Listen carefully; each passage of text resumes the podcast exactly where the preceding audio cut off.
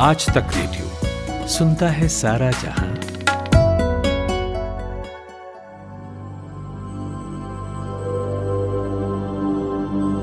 अच्छा एक बात बताइए। आप में से कितने ऐसे लोग हैं जिन्होंने लॉकडाउन के टाइम पर कार्ड्स खेले, यानी ताश? लूडो तो उन दिनों भयानक चला था, मगर ताश के पत्तों का मज़ा थोड़ा अलग होता है। एक ऐसी ही कहानी मैं आपको बताने जा रही हूँ इटली के मार्जियो टोनियोलो की। उनके दादाजी गिनो वेरानी की। दोनों रोज ताश खेलते हैं जब से कोरोना वायरस का संक्रमण इटली में आया है। दरअसल जब संक्रमण आया, तब से चार पीढ़ियाँ इनके परिवार में एक साथ एक छत के नीचे रह रही थी। एक तीन साल के बच्चे से लेकर अट्ठासी साल तक के ग्रेट ग्रैंडफादर तक। मगर ग्रेट ग्रैंडफादर गुजर गए इस बीच। उनके द्वारा सिखाए गए कार्ड्स के गेम के ज़रिए अब पूरा परिवार उन्हें याद भी करता है और घर से बाहर न जाकर अपने ही परिवार के साथ रहकर अपना वक्त भी बिताता है। ऐसी और भी कई कहानियाँ हैं मेरे पास। नमस्कार, मैं हूँ माधुरी। आप सुन रहे हैं कोरोना कवरेज आज तक रेडियो का ये खास पॉडकास्ट जहाँ कोरोना से जुड़ी हर एक अपडेट है। आज हम क्या बात करने वाले हैं, ये मैं आपको जल्दी से बता देती हूँ। डॉक्टर अविरल वत्स से जानेंगे कि बाकी देशों के मुकाबले टेस्टिंग कम हो रही है, भारत में तब भी ज़्यादा केसेस क्यों आ रहे हैं? स्वास्थ्य मंत्री डॉक्टर हर्षवर्धन ने त्योहारों के मद्देनजर लोगों को क्या चेतावनी दी है, ये सुनवाएँगे और कोरोना के मरीजों में होने वाले ब्रेन फॉग के बारे में जानेंगे कि ये क्या है। और एक कोरोना वॉरियर से आपको मिलवाएँगे, जो कि एंबुलेंस चलाते हैं और कोविड के मरीजों को इधर उधर ले जाते हैं। लेकिन सबसे पहले अपडेट्स।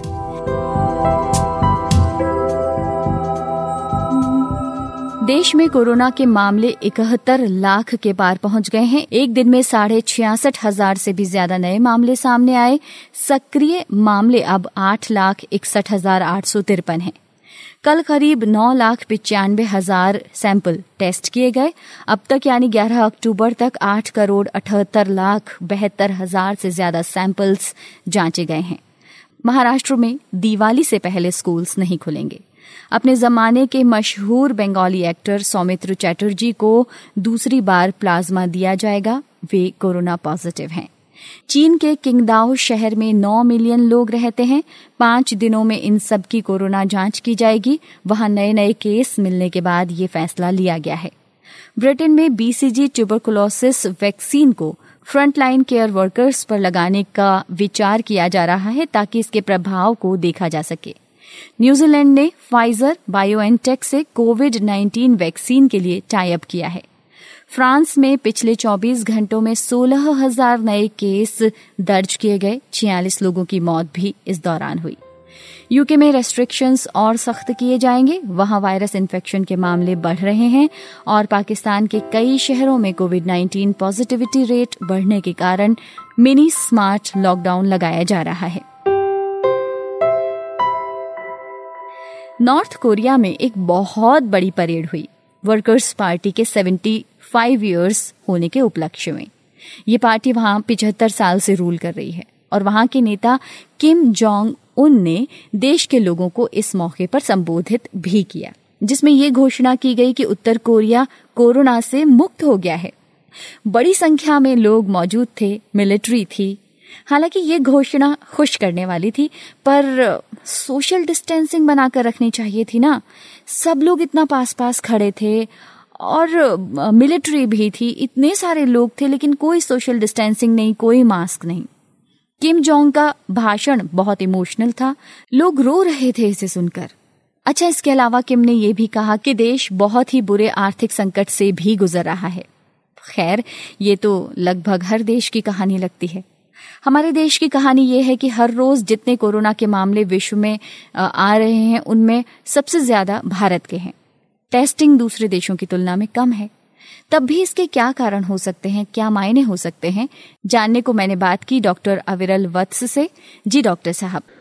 जी नंबर वन पर बना हुआ है। मैं बिल्कुल आपसे सहमत हूँ वर्ल्ड में। आ, इंडिया कोरोना के के के जो हम इफ़ेक्ट्स की बात करें तो लेकिन कई लोग शायद आपसे सहमत नहीं होंगे क्योंकि जो टोटल नंबर ऑफ़ केसेस हैं या टोटल नंबर ऑफ़ डेथ्स हैं वो शायद अभी इंडिया की नंबर वन पे नहीं है। लेकिन लोगों को ये जानना बहुत ज़रूरी है कि अगर हम पिछले कई हफ्तों से देखें आ, कुछ केसेस में तो अगस्त से आ, ही देखें तो इंडिया का जो डेली के जो केस लोड हैं डेली कितने मरीज़ आ रहे हैं, वो दुनिया में सबसे ऊपर है और इंडिया में डेली की जो नंबर ऑफ़ डेथ्स हो रही हैं, जो मौतें हो रही हैं, वो दुनिया में सबसे अव्वल नंबर पर चल रही हैं। सैडली सो ले तो इसके चलते इंडिया में बीमारी जो है, कोरोना जो है, वो बहुत बहुत बड़ी मात्रा में फैली हुई है। इसका क्या कारण हो सकता है? और और साथ में मैं ये भी ऐड कर दूँ कि जो जो टेस्टिंग है, वो हमारी उस लेवल की नहीं है, जो हमें हमें सही पिक्चर बता सके। इसके क्या कारण हो सकते हैं? देखिए इसके कारण हमें शुरू से ही देखने पड़ेंगे। जैसे बहुत देशों में यूके यूएस को मिलाएँ सभी देशों ने शुरू में इसको इग्नोर किया डिनाई किया कि हमें नहीं होगी। सबके अपने अपने कारण थे। इंडिया में था कि गर्मी हो हो जाएगी और हम हल्दी वगैरह वाली डाइट बहुत अच्छी है हमारी इम्यूनिटी बहुत अच्छी है।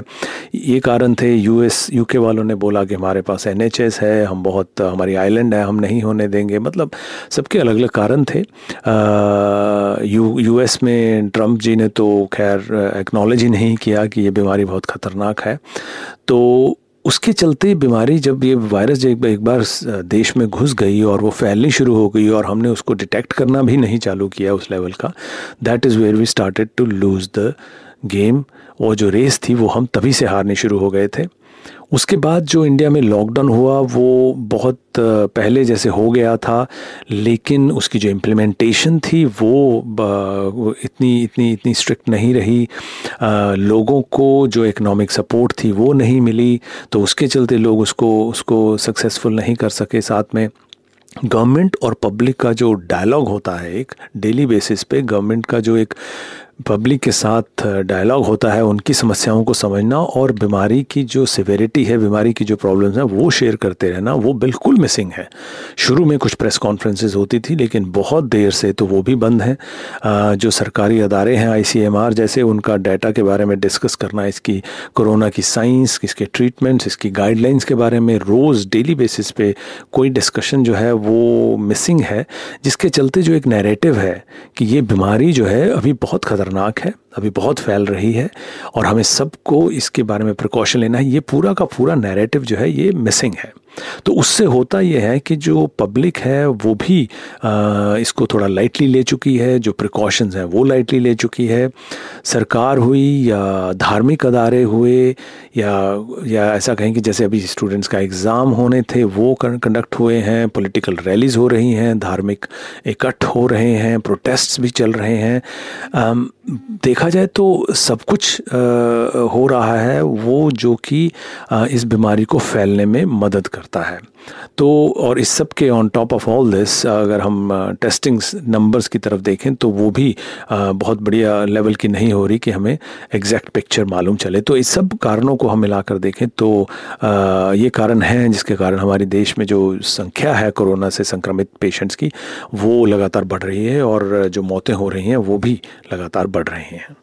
क्या आपको लगता है कि टेस्टिंग और उसके नतीजों के बीच कुछ गड़बड़ है?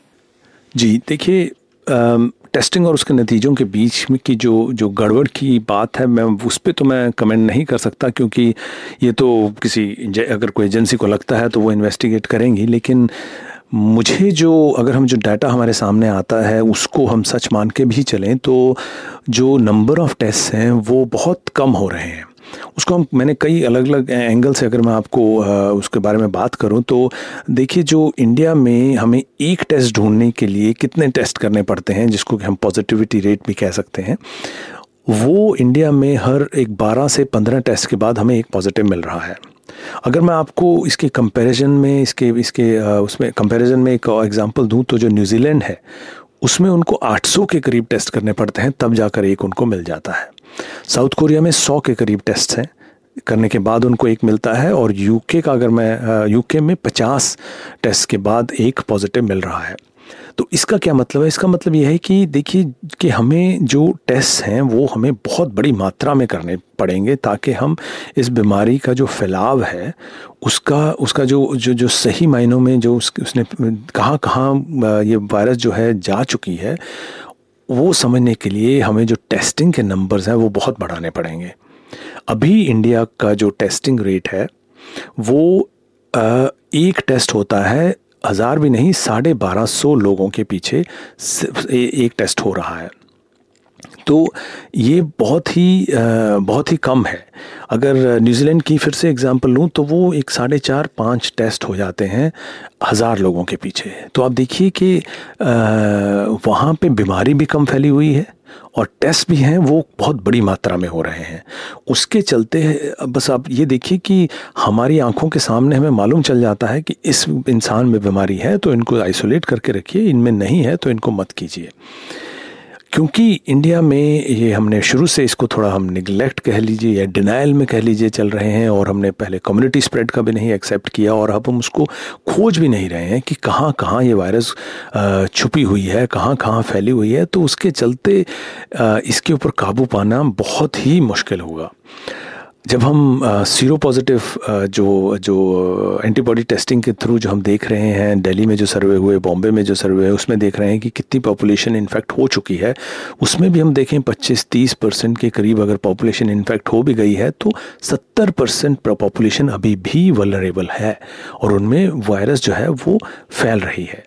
तो बहुत बड़ी पॉपुलेशन जो है अभी वो वलरेबल है और उसमें डेथ्स भी हो सकती हैं, उसमें डेथ ही सिर्फ़ इसका एक एक कॉम्प्लिकेशन नहीं है, वो तो सबसे ख़राब कॉम्प्लिकेशन है, लेकिन बचने के बाद भी जो लोगों को प्रॉब्लम्स फेस करनी पड़ रही हैं, वो भी बहुत ख़तरनाक भी हैं सिंपल भी हैं, ख़तरनाक भी हैं काफ़ी मात्रा में तो उस सब का हमें ध्यान में रखना पड़ेगा। तो टेस्टिंग का जो जो जो जो नंबर्स हैं, वो हमें बहुत बड़ी मात्रा में बढ़ाने पड़ेंगे, तभी हम जान पाएँगे वायरस कहाँ छुपी हुई है। प्लस हम फिर अपनी जो इकोनॉमीज़ हैं, उसको एक बढ़िया तरीके से खोल सकते हैं, उसको हम इकोनॉमी को आगे पुश कर सकते हैं। यूके ने भी यही गलती की है। अभी फिर हम यूके में just to quickly give an example UK में हम फिर से स्ट्रगल कर रहे हैं, क्योंकि जो टेस्ट के नंबर्स हैं, वो इंडिया से तो बहुत ज़्यादा हैं, लेकिन उस लेवल के नहीं हैं कि वायरस के ऊपर पूरा कंट्रोल किया जाता। अभी भी जो टेस्ट एंड आइसोलेशन का जो जो सिस्टम यहाँ पे जो प्राइवेट प्लेयर्स के साथ मिलकर किया गया वो सक्सेसफुल नहीं हुआ और उसके चलते जो रिस्क हैं फिर से बढ़ गए हैं। So testing testing testing is very very important ऐसे हालात देखकर आपको क्या लगता है कि भारत कहाँ होगा आने वाले वक्त में? देखिए एग्जैक्टली exactly प्रिडिक्ट करना थोड़ा मुश्किल होता है मुझे, लेकिन हाँ जो डेटा सामने आ रहा है, उससे अगर हम थोड़ा भी एक्स्ट्रापोलेट करें, जैसे सर्दियाँ आ रही हैं तो उसमें वैसे भी वायरल इन्फेक्शन जो होते हैं, वो बाकी के भी साथ में को इन्फेक्ट करेंगे कोरोना का भी थोड़ा जो पोल्यूशन है, वो भी ज़्यादा देर तक रहेगा, और उससे कोरोना का भी, के ऊपर जो इफ़ेक्ट है, वो भी मतलब जो बुरे असर हैं, हमारे लिए वो बढ़ सकते हैं। संक्रमण और तेज़ हो सकता है और सेकेंडली जैसा मैंने मैंने पहले कहा कि जब तक हम इस वायरस को खोजेंगे नहीं इसके पीछे भाग कर कहाँ कहाँ ये फैल रही है किस किस इंसान में ये है वो जब तक हम पूरा ढूंढ नहीं लेंगे तब तक हमें इसका जो फैलाव है वो आगे किन लोगों को आगे परेशान कर सकती है किन लोगों की जाने ले सकती है इसके बारे में बताना बहुत मुश्किल होगा। तो ऐसे में जो और इंडिया की जो पॉपुलेशन है बहुत वास्ट है तो नंबर्स बहुत बड़े सामने आ, आने का अंदेशा शुरू से ही है और आ भी रहे हैं और अभी भी जो जो ऐसा कुछ भी change of course of action नहीं दिख रहा कि हमने मान लीजिए कि भाई पाँच गुना टेस्टिंग बढ़ा दी है या दस गुना टेस्टिंग बढ़ा दी है और वो टेस्टिंग में R T P C R testing की बात कर रहा हूँ, जो एंटीजन बेस्ड टेस्टिंग है, वो डायग्नोस्टिक लेवल की नहीं हो सकती। तो वो इतनी कन्फर्मेटरी नहीं है कि कि हम उसको उसको लेकर जो है कि डिपेंडेबल डाटा जनरेट कर सकें। तो R T P C R level की जो R T P C R testing है, वो हमें बहुत बड़े लेवल पर बढ़ानी चाहिए। तभी हम जो भारत के जो हालात हैं उनके बारे में प्रडिक्ट भी कर सकते हैं। अभी तो प्रडिक्शन भी बहुत मुश्किल है लेकिन जो अभी के जो डाटा है उसके हिसाब से तो ऐसा लग रहा है कि जो स्ट्रगल है जो लोगों की स्ट्रगल है जो इकोनॉमी की स्ट्रगल है जो हेल्थ सेक्टर की स्ट्रगल है नॉन कोविड पेशेंट्स की जो स्ट्रगल है जिनको कोविड के बिना जो बाकी की बीमारियाँ हैं उनकी जो स्ट्रगल है वो ऐसा लग रहा है कि काफ़ी लंबे समय तक आने वाले महीनों तक आ, मुझे तो चलने का वो वो अंदेशा है। जी तो जब तक वैक्सीन नहीं आ जाती, क्या करना चाहिए? जी, देखिए, वैक्सीन के इनक्रेजिंग रिजल्ट्स तो आ रहे हैं, लेकिन वैक्सीन जब तक लास्ट पर्सन तक या मेजॉरिटी पीपल तक लोगों तक नहीं पहुँच जाती, तब तक उसका इतना फ़ायदा नहीं होगा। तो जब तक वैक्सीन हमारे हाथ में नहीं आती, और वैक्सीन का ये भी है कि जब तक एकदम लास्ट उसका टेस्टिंग हो नहीं जाती, तब तक हम क्लियर क्लियरली बोल नहीं सकते कि वो सक्सेसफुल होगी। तो जब तक हमारे हाथ में टेस्टिंग टेस्ट सॉरी वैक्सीन नहीं आती तो सरकारों के लिए तो यही है कि भाई जो आ, टेस्टिंग की जो फैसिलिटीज़ हैं टेस्टिंग की जो अवेलेबिलिटी है लोगों के लिए वो बहुत बड़ी मात्रा में हमें बढ़ानी चाहिए। जितना पैसा हम इकोनॉमी में हम खो रहे हैं बिजनेसेस में खो रहे हैं बच्चों की पढ़ाइयों में हम हम हम उसको यू you नो know, गुम कर रहे हैं क्योंकि आने वाले सालों में वे पीछे जा रहा है। यूथ के फ्यूचर में जो हम पैसा जो हम मिस मिस आउट करेंगे क्योंकि अभी वो नॉर्मल लाइफ नहीं चल रही वो सब पैसे का बहुत ही छोटा सा अंश है कि अगर हम टेस्टिंग को 10 20 50 100 गुना अगर हम बढ़ा दें हर मतलब किसी को छींक भी आए तो वो टेस्ट करवा सके और वो भी R T P C R test और वो भी गवर्नमेंट स्पॉन्सर्ड। अगर ये आइडियल सिचुएशन हो जाती है तब गवर्नमेंट की तरफ़ से ये बहुत बड़ा और बहुत ही इम्पैक्टफुल स्टेप होगा कि भाई जो टेस्ट जो जो टेस्ट करवा सकते हैं जल्दी से जल्दी टेस्ट हो जाए और जो पॉजिटिव आ रहे हैं उनको आइसोलेट कर दिया जाए दो हफ़्ते के लिए तो आ, तब हम इस बीमारी को बहुत ही बड़े पैमाने पे इसको रोकथाम कर सकते हैं। उसके अलावा जो लोग हैं, उनको क्या करना चाहिए? देखिए जैसा मैंने पहले कहा कि जो टेस्टिंग का लेवल है इंडिया में, वो बहुत कम है। पॉजिटिविटी रेट एट परसेंट से ज़्यादा है और जो टेस्टिंग है, वो ज़ीरो पॉइंट एट है पर थाउज़ेंड पीपल। उसका मतलब ये है कि लोग तो बहुत हैं जो पॉजिटिव हैं। हम आजू बाजू बहुत घूम रहे हैं, लेकिन क्योंकि टेस्ट इतने नहीं हो रहे तो हमें नहीं मालूम किसके पास वायरस है, कौन एसिम्टोमेटिक है, कौन माइल्ड सिम्टोमेटिक है। और उसके ऊपर से जो सुनने में आ रहा है कि एक टैबू हो गया है, एक एक बुरा मनाया जाता है कि अगर कोई पॉजिटिव आ गया तो उसके साथ क्या व्यवहार होगा। वो जो टेबू है, उसके चलते लोग टेस्ट भी नहीं करवा रहे हैं, पॉजिटिव सिम्टम्स आने के बावजूद। तो वो अगर मेडिकल साइड से देखें तो वो बहुत ही ख़तरनाक सिचुएशन है, क्योंकि उससे स्प्रेड जो है, वो बहुत, काफ़ी गुना बढ़ जाता है मैनी फोल्ड इंक्रीज हो जाता है। इन सब चीज़ों को देखते हुए एक इंसान अपनी सुरक्षा कैसे कर सकता है, उसका जो जो जो मेन हथियार है, मास्क, दो मीटर का डिस्टेंस और हाथ धोना और वेंटिलेटेड जगहों का में रहना, ये चार चीज़ें बिल्कुल ब्रह्मास्त्र हैं। और अगर चारों का उपयोग वो एकदम जैसे हम कहें कि आप पूजा पाठ भूल जाइए मेरे हिसाब से, पूजा पाठ भूल जाइए, लेकिन ये चार चीज़ें आप नित्य करते रहें, हर स्टेप में करते रहें तो आपका जो सेफ्टी है, वो बहुत बड़े लेवल पर है। मतलब ये भी कहा गया है कि मास्क तो वैक्सीन की तरह है फ़िलहाल, क्योंकि वो बहुत बढ़िया प्रोटेक्शन देते हैं और वो भी तो उसको हम छोटा करके ना देखें। वो बहुत बड़े हथियार हैं डॉक्टर्स यूज़ करते हैं, फिर भी उनको हो रही है, लेकिन फिर भी बहुत डॉक्टर्स हैं जो डेली बेसिस पे कोविड के पेशेंट्स भी देख रहे हैं, लेकिन सेफ़ भी हैं। तो लोगों के लिए यही हम कर सकते हैं कि ये जो चार चीज़ें हैं, उनका उपयोग बहुत ही सिंसियरली बहुत ही रिलीजियसली और रेगुलरली कंसिस्टेंटली बिना मिस्टेक किए उसको करते रहिए। लापरवाही मत कीजिए, ये मत सोचिए कि हमें नहीं होगा या हमें हो गया है तो दूसरे को भी होना चाहिए। इन चीज़ों का हमें बिल्कुल हमें हमें ज़्यादा नहीं सोचना चाहिए। इन प्रिकॉशंस के साथ अगर हम चलेंगे तो हमारी सेफ्टी जो है काफ़ी बढ़िया रहेगी और होपफुली वैक्सीन आने की जो खबरें हैं, वो इस साल के अंत तक या अगले साल तक या वर्स्ट के सिनेरियो अगर मतलब सब कुछ ठीक चलता भी रहा तो पब्लिक के लिए जो वैक्सीन का है, वो अगले साल के मिडल तक आने की जो बातें हो रही हैं, तभी वो पूरी होंगी और उसके बाद वो कैसे डिस्ट्रीब्यूट होती है डिस्ट्रीब्यूशन सिस्टम्स कैसे हैं वो सब पे भी बहुत कुछ डिपेंड करेगा, लेकिन तब तक हमें प्रिकॉशंस सीरियसली लेने चाहिए। और आइए अब आपको सुनवाते हैं। हमारे देश के स्वास्थ्य मंत्री ने क्या कहा है? आने वाली सर्दियों और त्योहारों के मद्देनजर किन बातों का ध्यान रखना चाहिए? कोरोना वायरस के एक्सपर्ट लंबे वक्त से सर्दी में महामारी के बढ़ने की आशंका ज़ाहिर करते रहे हैं। अब ब्रिटेन और पाकिस्तान ने इसे लेकर अपने नागरिकों को चेतावनी भी जारी कर दी है। क्या सच में सर्दी में कोरोना के मामले बढ़ सकते हैं? देखिए, जहाँ तक सर्दी के मौसम में कोरोना का खतरा बढ़ने का सवाल है तो मैं एक बात साफ़ कर दूँ कि सर्दी के मौसम में यह देखा गया है कि प्रदूषण बढ़ने पर सांस की बीमारियाँ बढ़ जाती हैं। सामान्य रूप से वायरस, ठंड और शुष्क जलवायु में लंबे समय तक जीवित रहते हैं। इनमें इन्फ्लुएंजा वायरस प्रमुख है। इसके अलावा कोरोना के चार अन्य प्रकार के वायरस भी हैं, जो सर्दियों में तेज़ी से फैलते हैं। इसलिए कोरोना वायरस के संक्रमण से बचने के साथ साथ आप कोरोना से बचाव के लिए सभी ज़रूरी व्यवहारों का पालन अवश्य करें। स्वास्थ्य मंत्री ने संवाद कार्यक्रम के दौरान ये बात कही। इसके अलावा उन्होंने सीएसआईआर की उस फेल्यूदा टेस्टिंग स्ट्रिप के बारे में भी बताया, जिसके बारे में हमने आपको बताया था कोरोना कवरेज में ही, कि वो तैयार की जा रही है। वो कितनी एक्यूरेट होगी, आइए स्वास्थ्य मंत्री से ही सुनते हैं।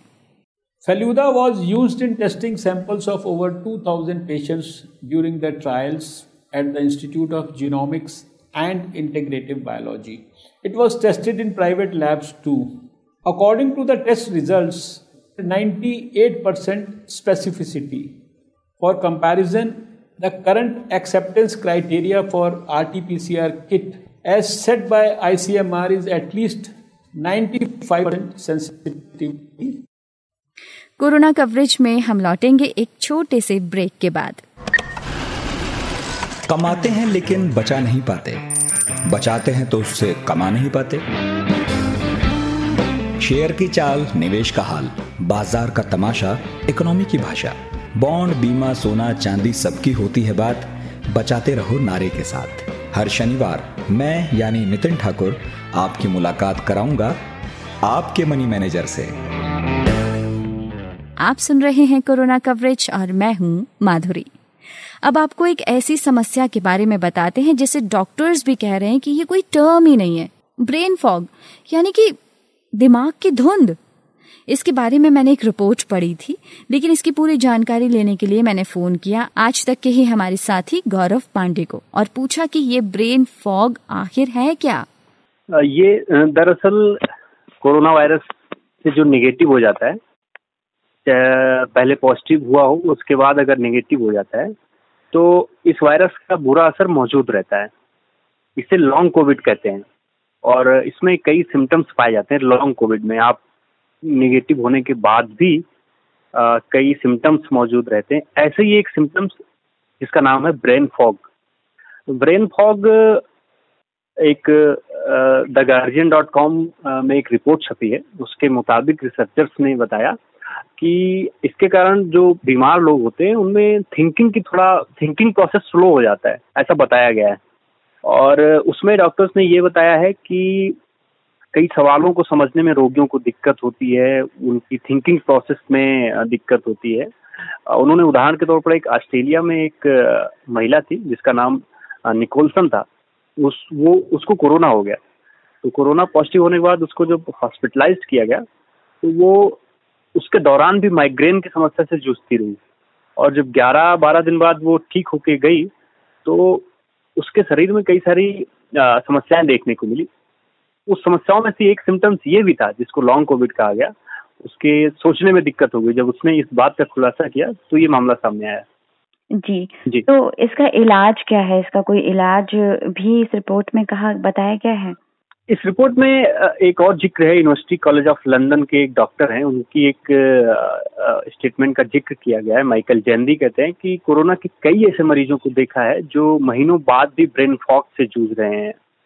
उन्होंने कहा कि इनमें ऐसे लोग भी शामिल हैं, जो कोरोना से अधिक बीमार नहीं हुए हैं। उनमें सामान्य लक्षण दिखाई दिए और वो फिर कोरोना से ठीक हुए। उनका एक ये भी कहना है कि ये थोड़े दिन बाद ये समस्या धीरे धीरे समाप्त हो जाती है। ये उन्होंने ये इस पूरे रिपोर्ट का जो सकारात्मक पॉइंट ऑफ़ व्यू है माइकल जंदी ने कहा कि कुछ दिन बाद ये धीरे धीरे अपने आप ठीक हो जाता है। जी। जी तो इसका कोई इलाज सच नहीं है बस अपने आप ही एक प्रोसेस है जो ठीक हो जाएगी। जी जी जैसे आमतौर पर कोरोना के मामलों में देखा गया खासकर इंडिया में कि ये बिल्कुल हैवी इम्यूनिटी या जो अच्छी इम्यूनिटी वाले लोग हैं अपने आप ठीक हो जाता है। ऐसे ही सेम प्रोसेस इसमें भी बताया गया। हालाँकि कुछ डॉक्टर्स ये भी कह रहे हैं कि जो ब्रेन फॉग है वो मेडिकल टर्म है ही नहीं। हम्म। अभी डॉक्टर इसके लक्षणों को ठीक से परिभाषित भी नहीं कर पाए हैं।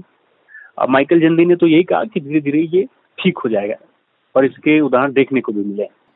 ये थे गौरव पांडे। तभी मैं कहूँ कभी कभी मुझे कुछ समझ क्यों नहीं आता? कभी कभी ऐसे क्यों लगता है कि दिमाग में एकदम धुंधलका सा छा गया है, कोहरा सा छा गया है? मुझे भी तो कोविड हुआ था। मुझे तो हर लक्षण सुनकर लगता है, ऐसा तो मेरे साथ भी हुआ है। अब हर लक्षण अपना अपना सा लगता है। आप मुस्कुराइए मत अब। मैं आपको चलिए एक ऐसे शख्स से अब मिलवाती हूँ जो एंबुलेंस चलाते हैं। कोविड पेशेंट्स को लाते ले जाते हैं। कितना खतरा है इस राह में और कितने किस्से हैं उनके पास? आइए सुनते हैं। नाम है इनका मनोज रहते हैं रायबरेली में। पेशेंट को बैठा के तो उन, उनकी पूरी चर्चा करना पूरा किट पहन के जैसे कोई पेशेंट जो है क्या बोलते हैं बट ऑक्सीजन पे है। तो विदाउट के हाथ को लगाना नहीं है उनकी पूरी हेल्प करते हैं। और थोड़ा प्रॉब्लम तो होती है मतलब ऐसे जो ऐसे चलना और इस समय इस महामारी से हम लोग लड़ रहे हैं। तो थोड़ा सा अपनी भी सेफ्टी और उनकी भी सेफ्टी बना के चलते थे हमें भी इतना दिक्कत हो ना, उनको दिक्कत हो। पूरी तरह से उनको प्रिकॉशन करना या अपने आप को भी उसी से बचा के रखना। और महसूस तो थोड़ा सा अच्छा भी लग रहा है, थोड़ा सा खराब भी लग रहा है। ये पूरा किट पहन के चलना तो इतनी उलझन सी होती है, सबसे ज़्यादा। और अपने आप को भी उसी में बचाना है। तो थोड़ा सा महसूस अच्छा भी है। देखिए, हम लोग सेवा तो करते हैं पब्लिक की। और उसमें से ना उनको ना बचा ना अपने को बचा के तो दिक्कतें हमारे ऊपर भी आ जाएँगी। तो हमारे पास दोनों ऑप्शन है मैडम थोड़ा सा अच्छा भी है और थोड़ा सा खराब भी है। तो अच्छा इस वजह से कि हम अपने आप को किट किट के थ्रू अपने आप को बचा ले रहे हैं और उनको भी अपनी उनकी भी सेफ्टी कर रहे हैं। और थोड़ा सा खराब इस वजह से किट पहनने के बाद मतलब इतना हाल खराब हो जाता है। अब वहाँ तक पेशेंट को बैठाने के बाद करीबन कंटिन्यू हम लोग आधे एक घंटे किट पहने रखते हैं। उसमें देर में इतने हालत खराब हो जाती है मतलब ऊपर से नीचे तक मतलब ये पसीना पसीना रहता है। बहुत हालत खराब होती है। और वैसे अच्छा भी लग रहा है, देखिए, हम लोग पब्लिक पब्लिक की सेवा कर रहे हैं। इससे अपने आप को इतनी संतुष्टि मिलती है कि हाँ हम ठीक नहीं करे तो कुछ ना कुछ तो एक योगदान दे रहे हैं देश के विषय में। इस बात के लिए तो मतलब सबसे पहले आपको धन्यवाद कहना है कि आप इस मुश्किल घड़ी में सबके साथ हैं और सबकी हेल्प कर रहे हैं बाहर निकलकर। जब सब लोग घर में बैठे थे, तब भी आप बाहर निकलकर एक तरीके से सबकी सेवा कर रहे थे। जी। जी तो घर पे कैसा माहौल रहता है इन सब चीज़ों की वजह से? घर पे मैडम जैसे अपने आप को बता के चलते वैसे उन घर पे भी बोलते हैं कैसा है थोड़ा सा दूरी बना के चलिए और मास्क वगैरह अपना लगा के चलिए पूरा सैनिटाइज करिए और अपने क्या बोलते हैं हाथ अपने साबुन से धुलते रहिए। जैसे अपने आप को हम बताते हैं वैसे अपने घर वालों को बाई फ़ोन और जो भी पास में है, उनसे भी थोड़ा साफ़ दूरी बना के रहिए। बाई द हमें तो नहीं है। बाई द किसी को हुआ, हम उसके नज़दीक जाए। उसके थ्रू हमें कुछ हो गया। वैसे तो वायरस इतना खतरनाक था उस प्रेजेंट टाइम में, जब स्टार्टिंग आया था, बहुत ही ज़्यादा खतरनाक था। तो थोड़ा सा उस समय डर तो लगता था। अभी भी है, लेकिन उतना नहीं है, बस है, इतना है। इतना है मैडम कि अब तो बहुत हल्का हो गया, इतना मेडिसिन आ गई है थोड़ा बहुत। प्रॉपर इसकी तो अभी दवा नहीं आई है लेकिन कुछ मेडिसिन आ गई है जिससे थोड़ा सा कंट्रोल हुआ है। मोहल्ले वालों का बर्ताव कैसा रहता है उस समय? जब जैसे कि जब जानते हैं कि आप एंबुलेंस में ले जा रहे हैं उन पेशेंट्स को तो वो आपसे कैसा बर्ताव करते हैं?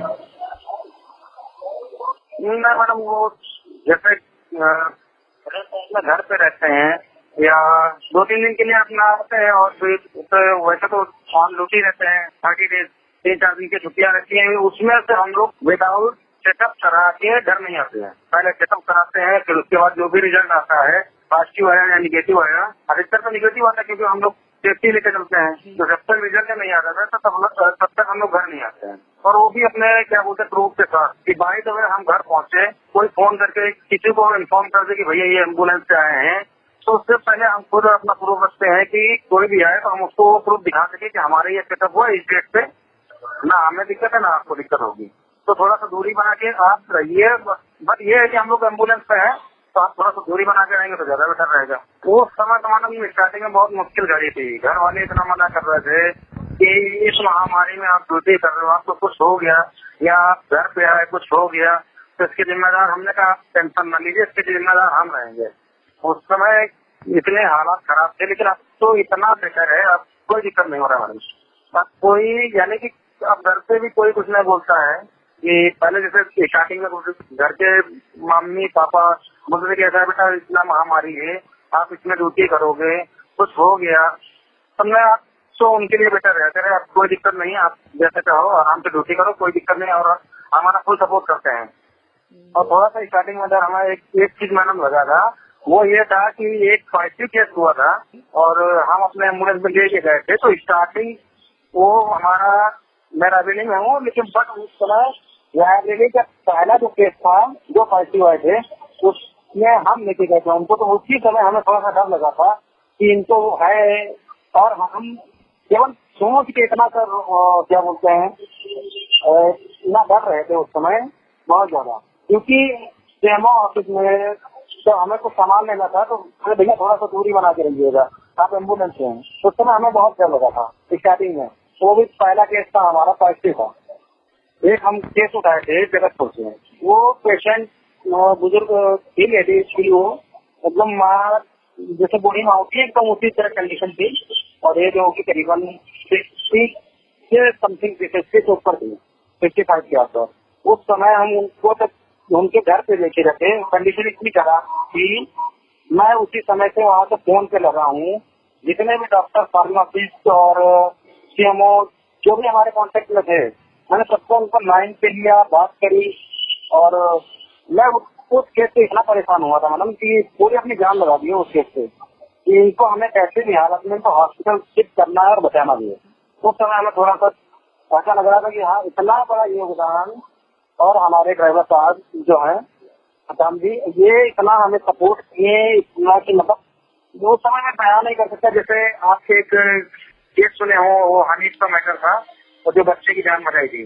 सेम वो कंडीशन हम लोग को याद आई कि जैसे उसने बताई है, वैसे हमको भी बचाना है। पूरा योगदान दिए समय आपका बहुत बहुत शुक्रिया और आपको बहुत सारी शुभकामनाएँ। आप स्वस्थ रहें, इसकी आज तक रेडियो की ओर से दुआएँ। मैं चलती हूँ, अपना सारा सामान ले लेती हूँ। मेरा चश्मा, मेरा ईयरफोन मेरा सैनिटाइजर और हाँ मास्क सब ले लिया मैंने तो। मैं तो मास्क पहनती हूँ। और आप? आप बताइए मुझे कि आप पहनते हैं कि नहीं। रेडियो एट आज तक डॉट कॉम पर आकर। Bye bye stay safe and stay connected